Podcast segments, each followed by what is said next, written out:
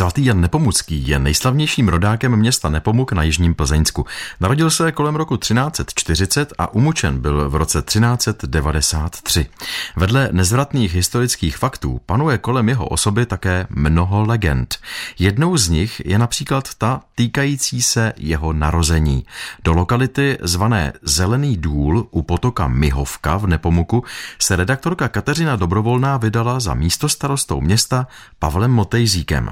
Pověst začíná v době, kdy matka Johánka z Pomuku, tedy Jana z Nepomuku, nemohla léta otěhotnět a už jako starší paní se denně modlila k paně Marie Zelenohorské za narození svého synka. Následně se nad domem, kde žena bydlela, což mělo podle další legendy být údajně v místech, kde dnes stojí kostel svatého Jana Nepomuckého, začaly objevovat podivné plameny a zvláštní světlo. To už bylo znamení, že se právě narodil malý chlapec.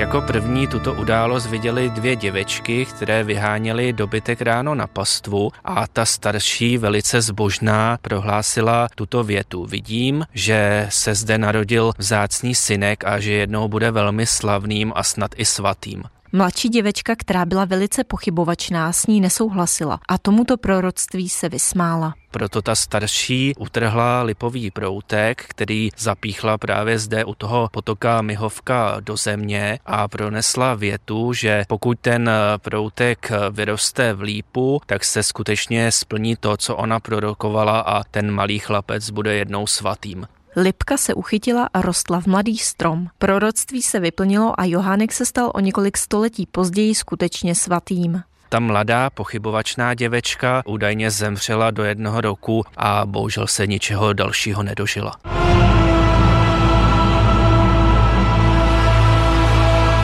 Říká Pavel Motejzík. Já už si tady povídám s pracovnicí Svatojanského muzea v Nepomuku s Blankou Balíkovou. V muzeu máme obraz z roku 1929, který znázorňuje městečko Nepomuk, Zelenou horu a klášter. V popředí jsou rodiče svatého Jana Nepomuckého a modlí se k Madoně Zelenohorské za narození syna. Na obraze vidíme osvětlený domek záhadnými světly a na nebesích se vznáší budoucí světec Jan Nepomucký. Ano, takže tuto pověst si tady mohou vlastně návštěvit návštěvníci prohlédnout. S tou pověstí o dvou děvečkách už jsem se setkal. Takových pověstí je více. Vyjadřuje se k tématu administrátor farnosti v Nepomuku Jiří Špiřík. Například o tom, jak přijel českobudějovický děkán a dožadoval se odstranění obrazu svatého Jana, který ještě nebyl svatořečen a skromla mu ruka. Pamatují si, že podobná pověst se traduje také na Sázavě, kde přijel pražský prelát a když pochyboval o svatosti divotvůrce Prokopa, ten se na obraze pohnul a pohrozil mu. Páter Jiří Špiřík jakožto duchovní nahlíží na pověsti obecně kriticky.